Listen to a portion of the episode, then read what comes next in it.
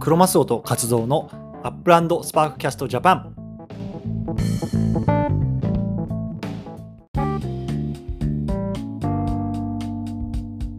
20回目ですよもう USJ3 はい。月に始めてもう8月に3月に始めた。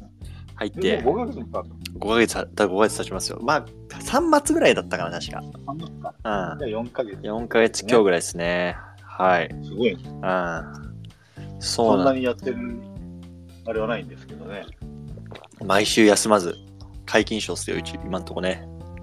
素晴らしい。あはい。皆さんありがとうございます。聞いてくださって。りがとうございます。はいはい。ということで、えっとね、今日はちょっと生放送なので、またね、あの、皆さんと少しずつ、少し絡んでいきたいなとは思ってるんですけれども、まあ、その前にね、ちょっと、えっと、最近のね、こう、ニュースのアップデートなんかも少し解説、簡単にしていきたいなと思っていて、えっ、と、まずね、えっ、と、や、話していきたいのが、エコノミーアップデートありましたね、今週。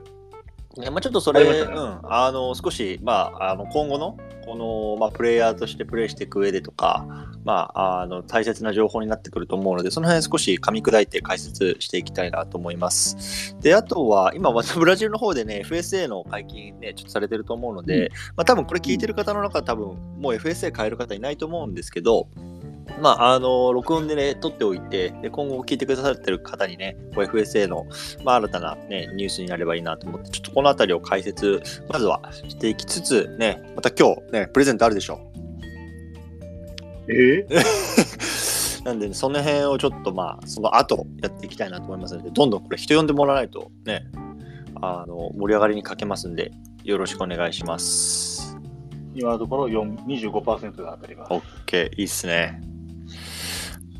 はい。ということで、えー、と早速ちょっと入っていきたいと思うんですけれども、エコノミーアップデート、はい。ちょっと話していきましょうか。これ、今週の火曜日かなあったんですよね。うんうん。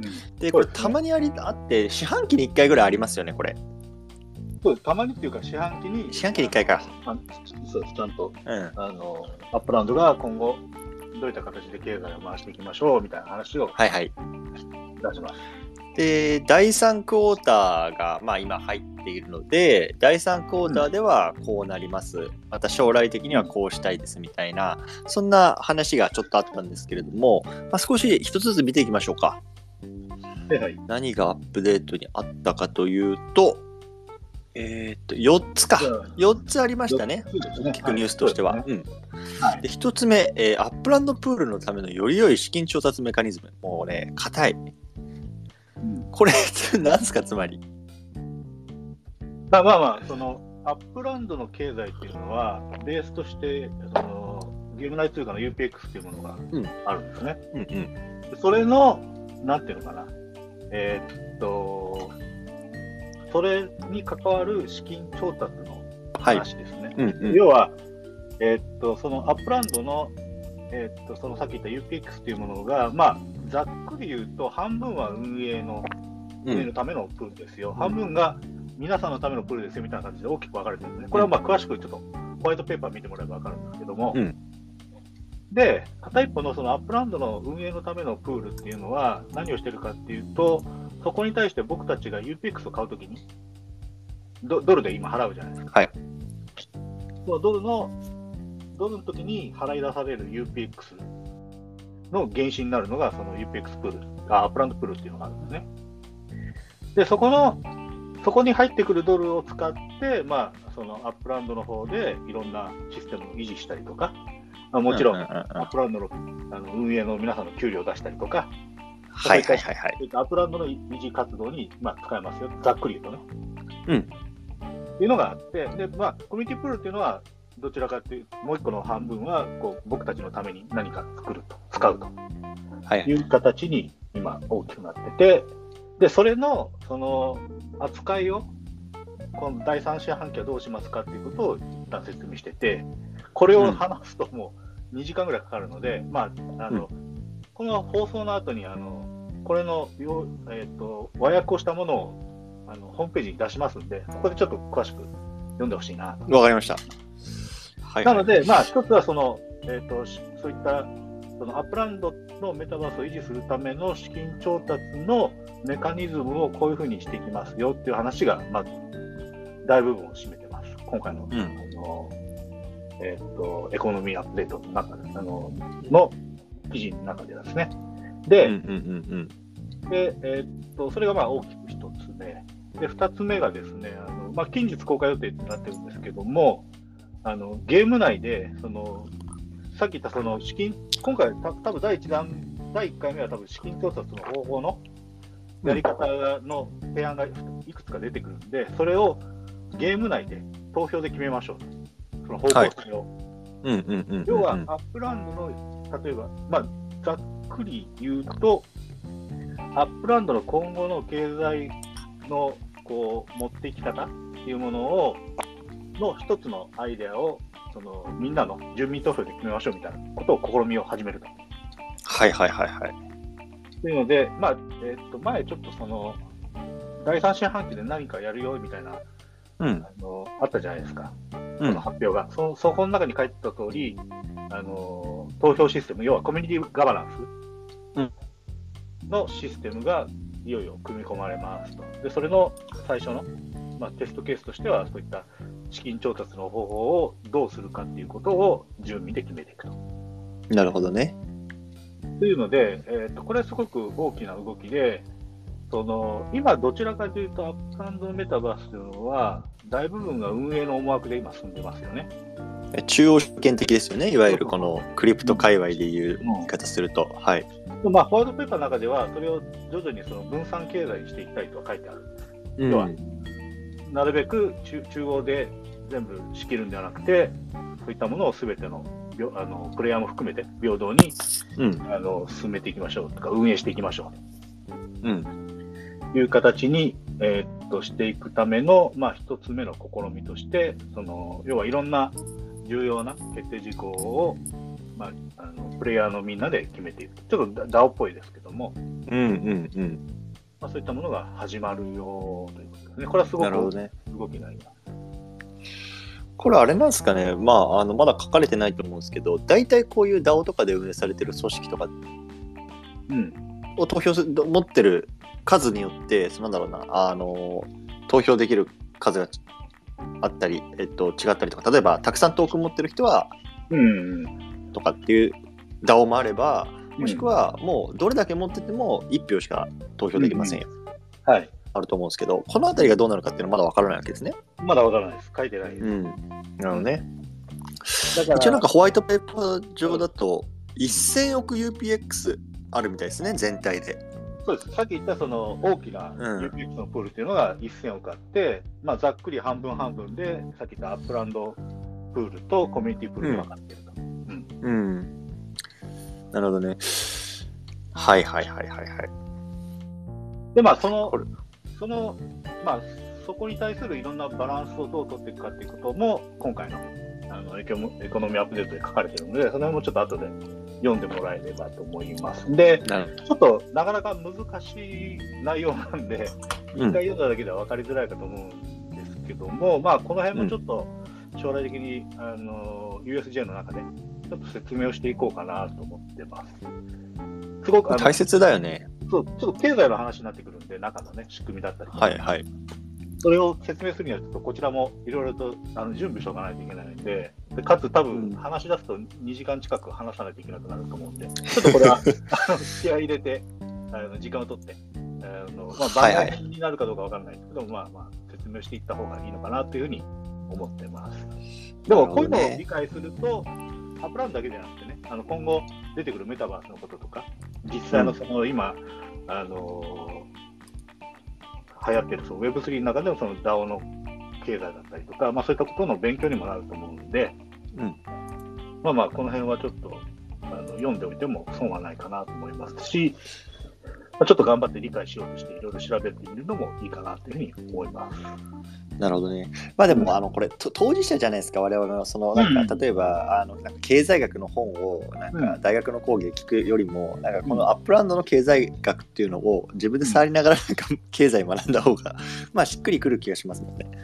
まあ、確かにね、あのこれがあのリアルな世界でそのまま通用するかどうかは置いといて、うんそのアップランドであの結構いろんなことを学べますよね、こういった経済のこともそうなんですけど、実際こう自分でさあのなんていうの土地をうんあの売るためにどう動こうかとか、うんあとは、えーっとその相手とのなんか心理戦じゃないけど、要はいははいはい人はい。間相手のゲームなんで、そういったうん相手の心の動きだったりとか、自分の心の動きっていうものも影響してくるし、はいはいはいはい。でまあ、全体はもちろんゲームなんで、そういったゲーム的なこう理論だったりとか、はい。してそれとは別にこうみんなコミュニティでつながってるじゃないですか例えば日本人はうん日本人のコミュニティがあったり、ブラジルだったらブラジル人のコミュニティがあったりアメリカとアメリカのコミュニティがあるようにそういったコミュニティだったりとかそのソーシャル的なもの、うんっていうものもそのアップランドを通じて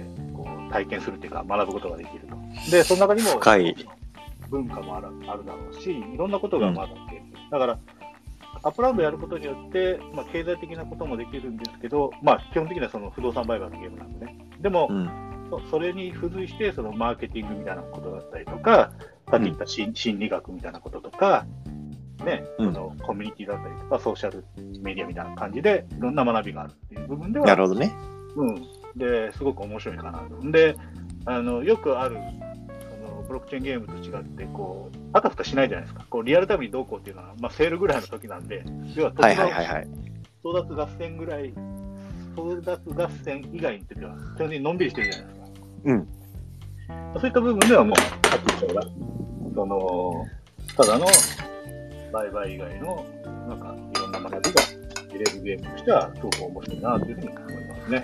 なるほどね。いや僕ね最近あのカツオさんがせ前々回ぐらいにあの土地のオファーのうんあの受け方みたいなあのレクチャーしてくれたじゃないですか。あのうなんん、だっけなあのラムレモンさんかなんかこう来てくれてこれどうしたらいいですかみたいな。であの時に、あの結構、まあ、中級以上のテクとしてうんオファー来たやつを一回拒否してうん、でさらにこうオファーし返すみたいなはいはいはい。言ってたじゃないですか。はいあれ僕最近やってんですよ。おううん、であれってやっぱりまさにその心理学じゃないですかその相手は欲しいんだけどじゃあこっちも欲しいオファーをするためにはじゃあどうすればいいかみたいなのを考えるんですよねうん、うん、だからそういうのをやっぱ学べる学べるっていうか僕それできして知らなかったからさ、、はいカツオさんに聞くまでだからそういうのも面白いよねそうです確かに心理学の勉強に心理の勉強になりますねね。うんはいはい OK じゃあちょっと次行きましょうか次はで、えー、スパークだよねあ、そうですね。スパークのこうミントのされ方、要は、えっ、と、スパークっていうのも一つそのアップランドのアップアップランドの経済って言ったのかしら、まあ、そういった中でもすごく重要な役割を持っていて、はいまあ、あの要は無機物のもの、うアップんランド上に存在する無機物のものは全てスパークによって、まあ、あの生成されると、認可されるとうんいう重要なトークンなんですけども、まあ、これに対する、あのなんていうの供給量のうんあの話が載ってますと。うんでこれに関してその、まあ、その計算式っていうのも載ってて、まうんあ、例えば、例えば、えー、と今いるあの既存ユーザーに対して、えー、とかける0.004スパークとかね、うんた例えば、えー、と100人あ0.004だから例えば、えー、10 1000, 1000人いたとすると、まあ、毎月4スパークうんそのアップランドの世界に供給するとみたいなね、うんそういった計算式があります。で、うん新しくアップランダーになった方につき0.15スパークというはいはい形で、あのー毎月そのアップランドのメタバースの中に供給するスパーク量というものがこういった形で供給されますよということが書いてます。なるほどね。これつまりあのゲーム内に UPX の全体量が増えていくってことですよね、今後。だから UPX の全体量は増えない。えスパーあクのスパークあの全体量ー、スパークの全体量が増えるってことですよね。そうそうそう。だからああれですね、さこれるっれて書いてるんで、そうですね。だから価値がわかんないさ、だからいわゆるインフレですよね、その今、なんだろう、世界中が今、紙幣すりまくってたじゃないですか、このコロナで。うんうん、で、この貨幣の価値っていうのがどんどんどんどん下がってね、今、わかんない不動産とかさ、それこそビットコインとかみんな買ってるわけじゃないですか。うん、だからなんかそれと一緒で、これスパーク増やしちゃうと、そのスパーク自体の価値ってどうなるのかなっていうところはちょっと見ものですよね。あだからそれはあのアップランドチームが考えてこうコントロールするこれぐらいの量だったらコントロールできるだろうっていう多分まずなんかあるんだろうね。今教室されててこれが今後うん。あのどんどん改変されていく可能性はあると思うんですねだからえっ、とり量が多くなればなってちょっとまずいなと思えば多分絞られるしなるほどね。まあ、これはね、ただうえんっ、とまあ、一応読んでると結構もうちょっと供給してもいいかなみたいなニュアンスで書いてるので、うん、えーっと、まあ、今後、うん、だから今もずーっと今、あのー7日間に1回スパークもらえてるじゃないですか。はいはいはいはいはいはい。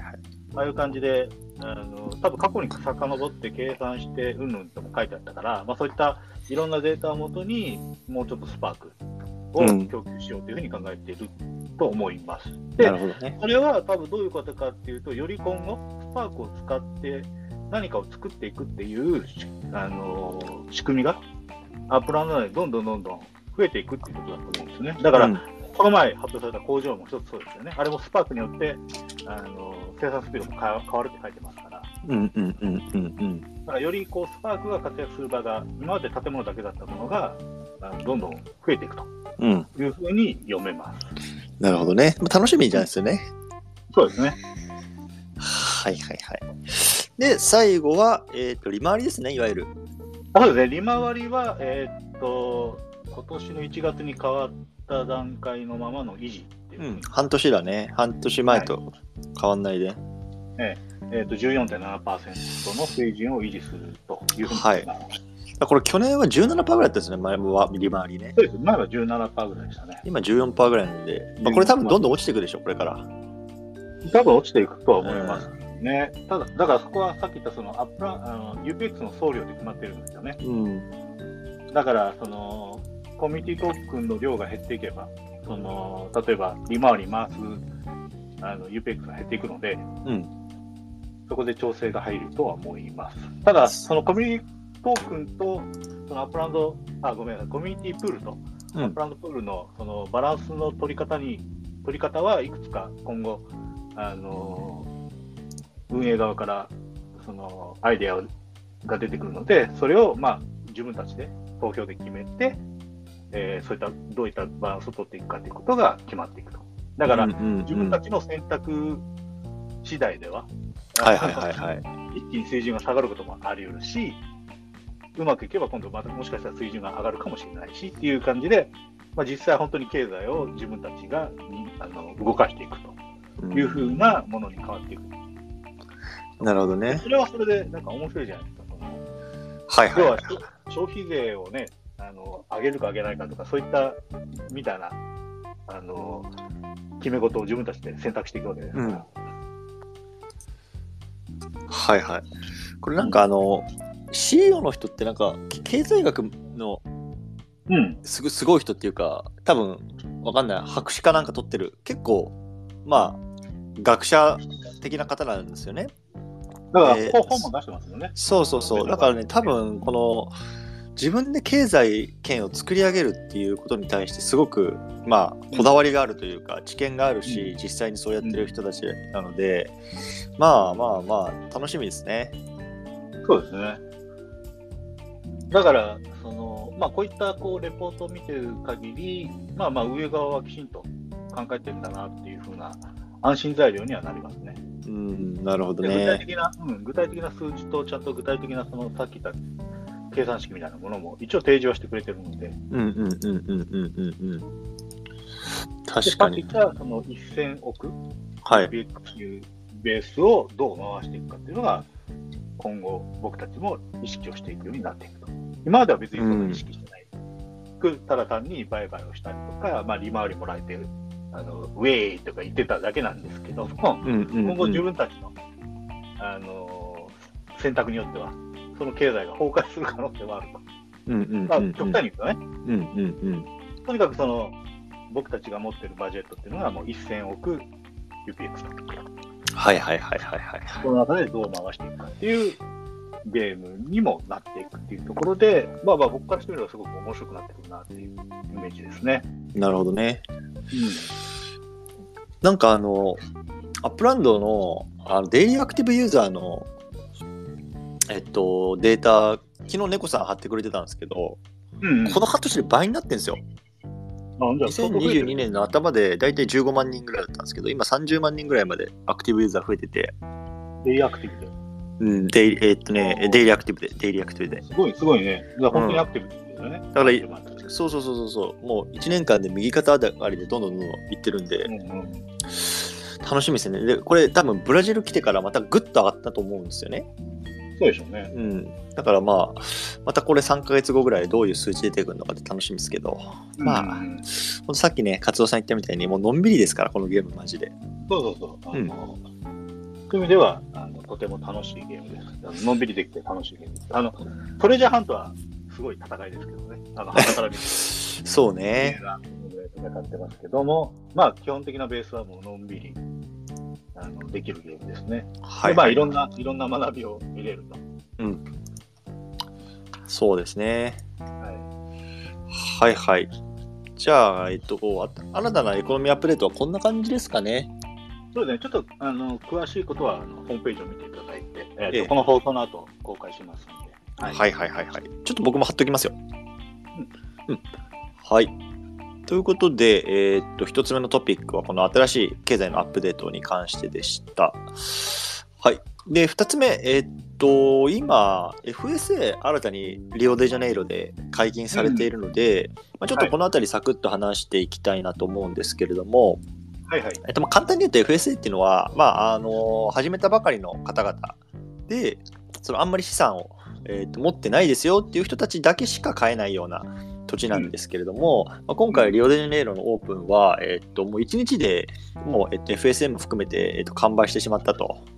いうところで、まあ、あの変な話、買うところがないんですよね、今、あのまあ、二次流通でしか。そういった中で、えっと、新たなエリアが開放されて、まあ、特に初心者優遇で買えますよっていうようなキャンキャンペーンというか、あの施策が新たに今回、えっと、されたというような感じですよね。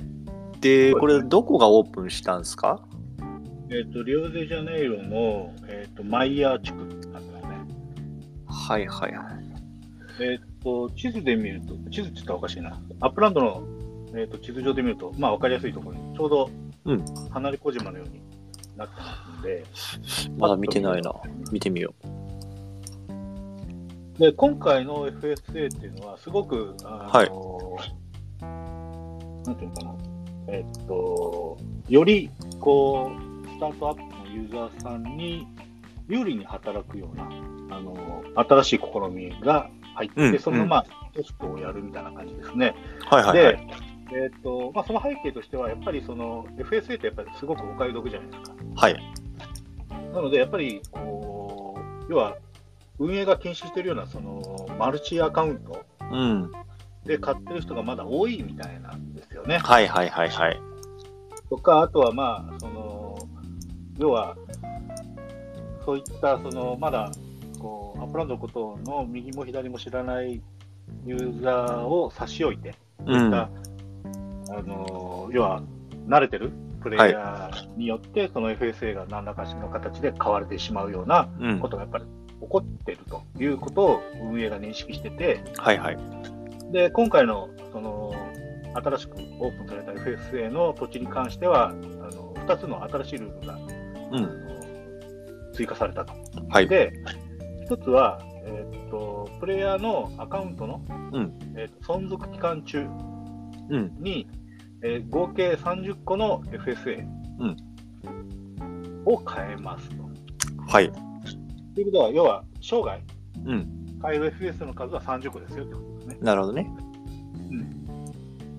で、まあまあ、その、なんていうのかな、要は10万 UPX 超えるまでは FS で買えるんですけど、そ総資産がね、うん総資産が10万 UPX か超えるまで、あのー買えるんですけど、まあまあ30個ぐらいは、そういった部分では、まあ、妥当な数っていうことでしょうね。はい。で、もう一つは、えーと1日あたり、うんえー最大3つまでしか FSA のの土地を買えませんうんという制限がつきました。うん、この制限2つの制限っていうのは、えっと、このマイヤー地区に限ってだけじゃなくて今後うん FSA が、えっと、出てくるたびに適用されるってことですかだと思います。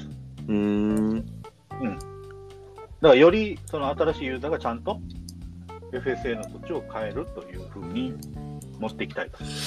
なるほど1日3個って結構厳しくないですか、厳しいんですけど、うん厳しいんですけど、多分そのリオのはいあの初日のそのセールの初日の売れ行きを見る限り、やっぱりこれぐらいの制限しないと,、えー、と買えないだろうと。なるほどね、うん、ちまあ、いろんなプレイヤーにょっと行き渡るように FS そうそうそう FSA、要は初心者の中でも、まあ、考える人だともうパッパパッパ買う人もいるわけですよね。はいはいはいはいそうなってくると、やっぱりあのやっぱスタートダッシュで差が出ちゃうのは、まあ、事実そうだと思うんで、うんそういった制限を設けるっていうのは、まあ、妥当な線かなというふうに思います。なるほどねうんちなみにこのモイヤー地区はもう全部売れてんのかなちょっとプロパティ見てみようかまだあんのまだ空いてるかな僕は昨日見たときはまだ空いてたな。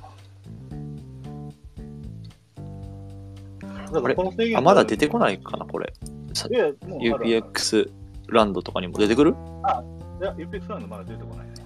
あじゃあまだ時計わかんないねこれえっ、とね、まだ、あ、あ昨日は売れて、売れ残りがあったけど、今日もう埋まったかな今日で埋まったかもね。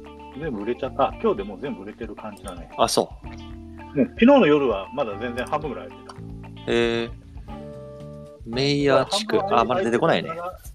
半分空いてたから、今日はまた半分埋まったんだろうね。だから、1人1日3個っていうことだな。なるほどなるほどうん。はいはいはいはいえー、っとっていう感じで、はいああ、全部売れてるっぽいな。結構売れてるよねああ、全部売れてます。そうやっぱそれぐらいいるんだねまあ、だから新規ユーザーが増えたんでしょうね、やっぱりね。うーんいいことだよねいいことだよねっていうかやっぱりいい、いい。既存ね我々みたいな既存プレイヤーもさ今いるプールの中で回すよりもどんどんどんどん新たなお金が入ってこないとパイ食い合うだけだから、うん、これはもうありがたいことですよねそうですね。これあれ多分これからなんだろう統計データ出てくると思うんですけどあの、うん新規ユーザーのいわゆる国別の割合確か今80%ぐらいがプレイヤーってアメリカだったと思うんですよねうんうん。でこれがブラジル人とか他の国がどれぐらい増えてるのかっていうのは結構見ものですよねそうですね。うんもう FS ないね、ほとんど。もうなないんじゃないですか、これ。売れたねもうもうゼロですね。売れた、全部売れてるね。はい、なるほどね。はい。はいはい。じゃあ、こんな感じですかね。そうですね。うん。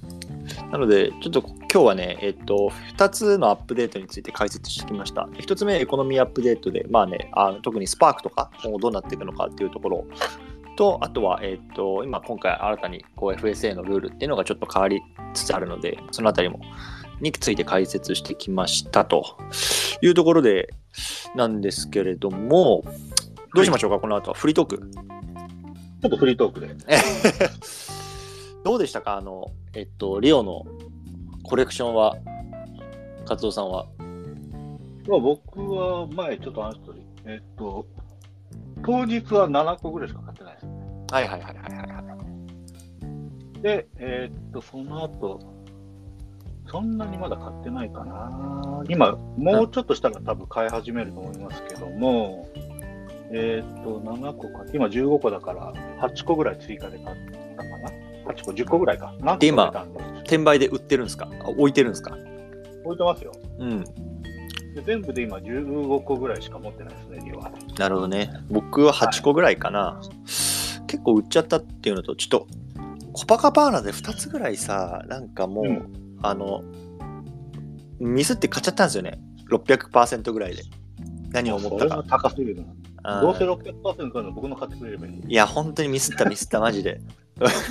ななんか売れねえなと思って、よくよく見てみたら600%で掴んでて、これ売れるわけねえよと思って、そのまま置いてますけど、まあ、あ、あんにしてくださはい。いはい。いや、あん言ってもこれミントプライス6000ぐらいなんで、大してあれあれじゃないですよね。あんか。そう6000ぐらいのそっからなの3万6000ぐらいで買っちゃったんですよミスったと思ってそうねあとはね僕が見てて入らなかったのはあの大学島ねあ、大学島入らなかったですね。あーここも僕3つぐらい最初ミントして2つはポンポンって売れたんですようんで一つは、みんな大学島入らなかったですね1つはカツオさんがよく売れるっていうさあの離れ小島みたいな感じのはいさはいポツンとある土地だったんでうんうんちょっと10倍ぐらいで置いててでもちろん10倍じゃ売れないからさうんうんでもどうせねこれ黄色コレクションとかなったら売れるかなと思ってたら案の定外れてうんでもまあ離れ小島だしいつか売れるかなと思って今どれぐいらいや5まあ倍ぐらいかいつなかでちょっと置いてますいいんじゃないですか、それぐらいで。うんあとはねマラカナンねなんかフランクさんとあマラカナンかねめちゃめちゃ買ってたけどさ僕もここ3つぐらいミントして多分2つぐらいあのフランクさんに買われたんですよねああ、なるほど。それは良かったですね。うん、まあまあ僕としては良かったですけどでもここはさあのマラカナンスタジアムっていうねサッカーのうん有名なスタジアムがあるこれ10万人ぐらい収容されるんじゃないかなあ相当でかい。相当でかい、うん確かに、あの、その周辺の土地はみんな高値で、ね、うん、あの、ロスのあのスタジアム前みたいな感じで見つけたね。そうでなんか僕ねこれちょっと記憶曖昧なんですけどあの、世界で最も収容人数の多いスタジアムトップ5みたいななんか調べたことがあってはいマラカナンが確か入ってたんですよねトップ5だかトップ10だかうんうんうん。で、えっとね、2位が、えっと、それこそデトロイトの近くにあるうん大学の施設なんですよ。でへ、ミシガン大学っていう、まあ、いわゆる、まあ、すごくアメリカでも有名なゆ名門校なんですけど、そこのフットボールが多分13、4万人ぐらい入るっつって。で、やっぱりう、んそのね、まあだから日本でいうと、なんだろうな、早稲田とか慶応とか、ああいうようなところが持ってるスタジアムが、もう世界トップ3に入るぐらいの、まあ、収容人数を誇るスタジアムですと。はいでまあ、そういうところなんで、やっぱり卒業生の寄付とか、そういうのってすごく成り立ってるような場所らしいんですよね。うんうん。で、1位ですよ、1位。1位どこだと思いますどこどこどこ。 ?1 位はね、北朝鮮の、うん。えーっと、いわゆるあの、キム総書記とかさ、そういうのが集まるときに演説するスタジアムがあるらしくて、そこがね、うん20万人ぐらい入るって言って、世界トップ。そう。へえ。そうなんですよ。だから1位、いっちゃん、世界でいっちゃん、あの、収容人数の多いスタジアムは北朝鮮にあります。まあ、っアていうップランドやら、あれですね、リリースされない土地ですね。そうなんですよね。これ皆さんどうだったんですかねあの、転売でね、相当利益上げた人も中にはいたみたいなんで、やっそうぱなあんですの、アトランティカ通りは来ましたね。えーっと、あれは何色オレンジ色赤うん、あ赤赤。ああ、そう。もう予想通りだ。予想通り予想通り。えー、なるほど。今回実は全然見てないんですけど、まあ、リアルでね、近くに行ってたからね。いや、 全然よ。近くではない。全然ですよ。近くではないけど、同じ大陸にはいたね。うーん、どう、ブラジルとメキシコってどうなんですかねどうなんですかね。メキシコ、あ、めでもメキシコは、あ、そうかそうか。同じ大陸ではない。つながってはいるけど、中南米っていうくくりでは一緒ですけどね。はいうん。ナンバーで切れてるもんな。そうそうそうそうそう。あれ、イパネマも入ったんですかイパネマも入ったよ。イパネマも入ったんだ。うん。イパイネパネマ。マも入ったし、その横の、えっ、と、なんだっけ、レレブロン。ううんレブロンも入ったね。ーん。レブロンも入って、要,、はい要は、下のコパカバーナとか、はいイパネマとレブロンって、その、もう南の側全部。えええ、ウルカも入ったんだっけウルカも入ったんじゃないかな。そっか。うん。だから結構もう南寄りだけですね。なるほどね。だからあの空港のある島とかも全く、いやいやいやいや、これマジで全然入ってないよ。うん、ここ2つぐらいあと残っちゃったよな。まあまあまあまあ、ブラジルは売れるでしょう。どっかで。まあまあお置いとけばうん。全然売れると思いますね。はい僕はもう、あの多分今後、ブラジル、リオデジャネイロが下がっていくんで、どんどん拾っていきます。はい。そんな感じですかね。そうですね。キーワードいきますキーワードはですね、えーっと、あ、そうそう、何でしょうかな。今日、あのステッカーができたんですよね。はいはいはいはいはい。 UPX の、え UPX じゃないいや、あの、 USB の。ね、なので、えーっと、今日はステッカーでいきましょステッカーね。はいはい。はいこれは、えっと、今、いくつか業者試してるんですかクオリう。テあィの。とね、うんそうそうそう、試しまして、えーっと、一番いいクオリティのところに今後発注をする予定です。なるほど。これはまた、あのプレゼントとか、そういうので、そうですね。プレゼント当たるよ用うににしようかなうん。だからいくつかなんか、はいマグカップとか、はい作ろうかなと思ってます。マグカップといえばよ、あ、はいはい。加藤さん届いたんですかマグマグカップ。そうだね、そうだね。なんか、と問い合わせたらなんか作ってますって言われて。まだまだなんか作ってる最中っぽい。あ、そう。いや、僕実はあの、いや、勝藤さんに送ったじゃないですか。えっと、うんジェネシスウィークの景品全部。で、あれはいは帰いってくるって言われて、まだ帰ってきてないんですよ。まあまだ。うん。いや、だから、変な変な話、あれですよ。あの、紛失しました。 え紛失状態ですよ、今。帰ってきてないから。え、いでも、なんかどっかにあるんでしょや、もう全然わかんない。あの、えー一応その、通知みたいな手紙できてて、うんえっと、それが多分7月の20日ぐらいかな、ちょっとあ忘れたけど、15日とかに来て、で、あなたの荷物を日本から返送しますとかっつって、うんうん。で、来て、で、そこから30日以内に荷物が届かなかったら、えっと、うんなんか申し立てしてくださいみたいな手紙が来てたので、まだあとはいはい10日ぐらいちょっと猶予あるので、で、そこまで届かなかったら、あの、申し立てしますよ。うん。郵便局はね、あんまり信用できないんだよね。もうダメだな、これ、本当に。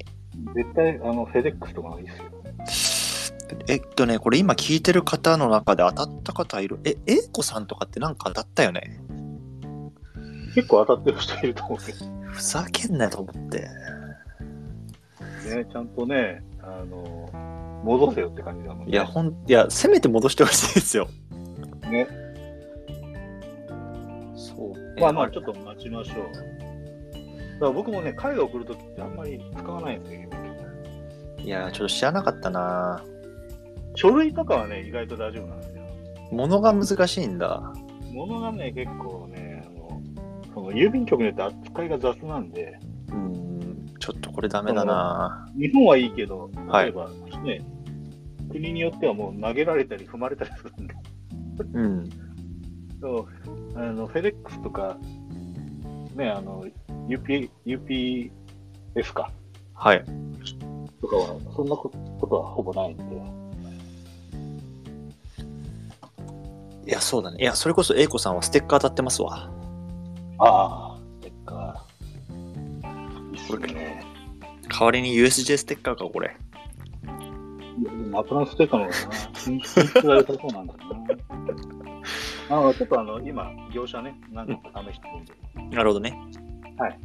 あ、はいもちろん、あの、多分、まあ、またもう一回僕に送ってくれて、僕は発送するじゃないですか。はいその時には多分ステッカー入ってると思いますよ。あの、USJ の。あ、漏れなく。もれなく。皆さんに漏れなくね。うんうん。はい。ちょっと、どのクオリティのものが上がる、入るかわかんないですけど、でもまあ、悪くはないんですけど、まあね、まあちょっといくつか見てみて、一番ちょっとクオリティ良さそうな。良さそうなものを送ります。ええわかりましたよ。はい。はいはいはい。ってことで、ということで、今、2、4、6、7人いますね。いますね。はいはいはいはい。はい。じゃあ、プレゼントですね。プレゼント企プ画。レゼント。うんはい。やります。えーっと、今回何プレゼントするするんですか えっ、とね、ちょっとね、まだ、何を、どこを、えっと、土地をプレゼントします、また。あわすごいね。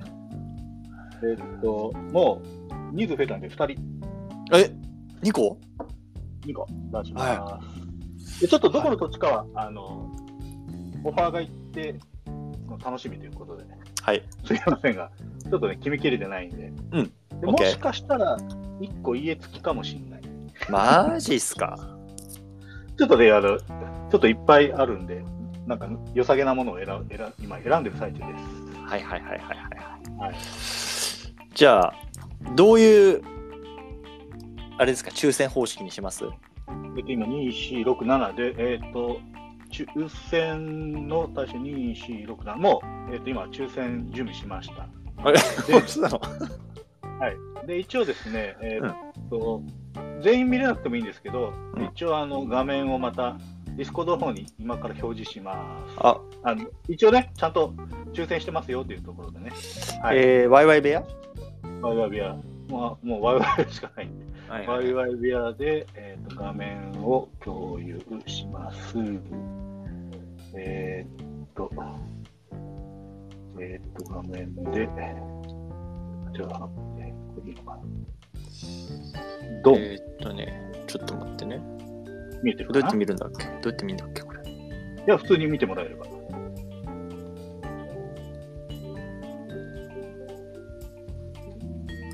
はい、今画面が出てると思います。あ、見えた見えた見えた。で、今、えっ、と、大将、えーサルトビさん、カルさん、えっ、と、リクさん、イーコさん、えっ、と、鈴木さん、ヤマンさん、レイコさん、ブドウさんと、はいはいはいはい、はいでます。え、ちょっと待って。ちなみにさ、あの、ディスコード名とツイッター名が違う人、僕まあが、まあのマッチングするの好きなんですよ。あ、カルさんはカルさんじゃんで、ガッキーさんはね、レイコさんで多分いるはずなんですよ。でしょで、はいはカいツオさんいて、エリックさんはエリックさんでしょで、サルトビさんでしょで、エイコさんはエイコさんで。えーっと、サワさん、サワさんはどの方かなサワさんがこのブドウアップさんかなあ、そうかも、山ブドウだもんね。はいはいはい、わかりましたよ。まあ、じゃあ大丈夫そう。大丈夫そう。みんな多分いると思で、今、7人、ここに抽選対象いますね。う。オッケーオッケーオッケー。見えてますね。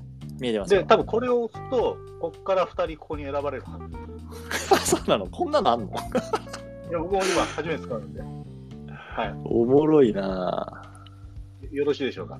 ぁはいはいはいはい、お願いします。じゃあ、いきますよ。これ一瞬で終わるから、 こう何の盛り上がりもないけど。はい。じゃあ、いきます。スイッチオンお出ました。カルさん、ブドウさんです。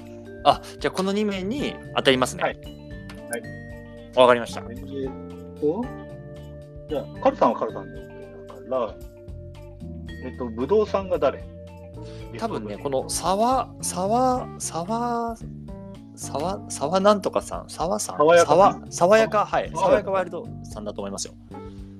爽やかワイルドさんがブドウさん。多分、多分そうっすよね。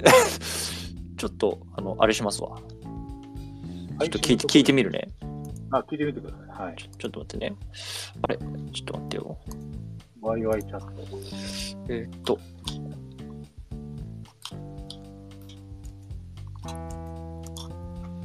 爽やかガールグレープだって爽やかワイルドグレープさん絶対ブドウさんでしょあ、ワイルドグレープってなってるのね。ちょっと待ってね今聞いてみる、うん今打ってます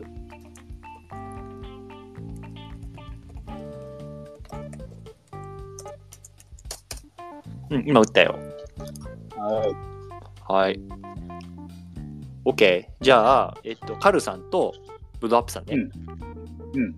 OK。じゃあ、そのお二人に、えっと、後ほど、カツオさんから、じゃあ、このたちにオファーしてくださいって連絡がいって、で、そこに対して、まあ、あの、UPX かなんかで、えっと、オファーかける感じにしましょうか。そうしましょう。 OK。わかりましたよ。は、はいいはい、えー、手の砂ワイルドグレープさんがあ、打ってくれてます出てます。これ分かりやすいね。グレープさんとブドウさんって、うん、うん。多分そうじゃん。あお当たったね。そうだね。はい、オッケー。オッケーオッケーわかりましたあ、写真が山ぶどうになってるし。えっと、ちなみに、えっと、爽やかさんは、アップランド名は何ですか打てますかねここの方に。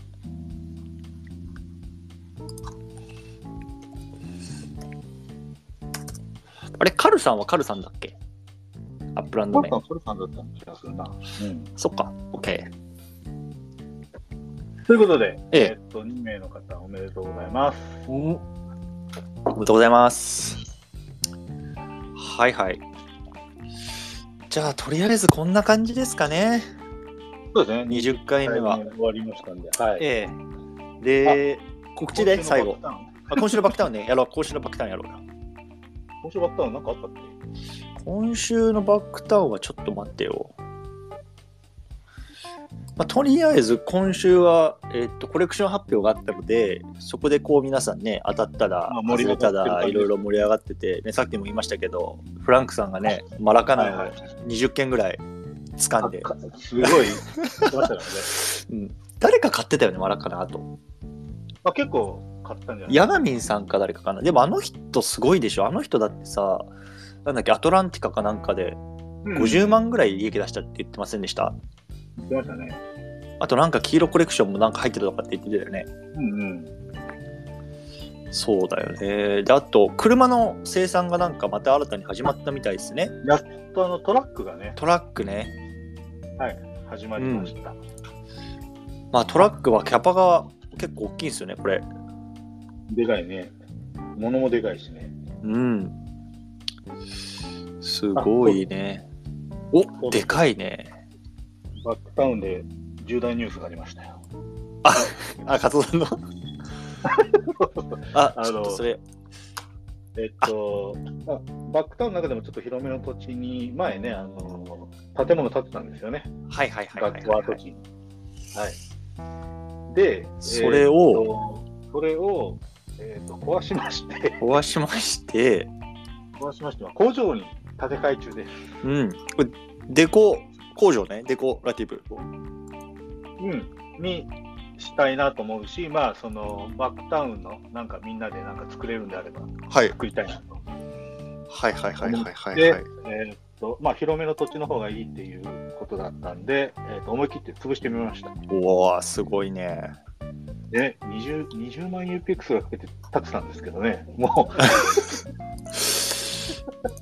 うあの、ね、スパークを借りるためにね、あの20万 UPX ぐらい突っ込んで、はいスパはーいクはをいはい。借りて一気に建てたんですけども、それを捨てました。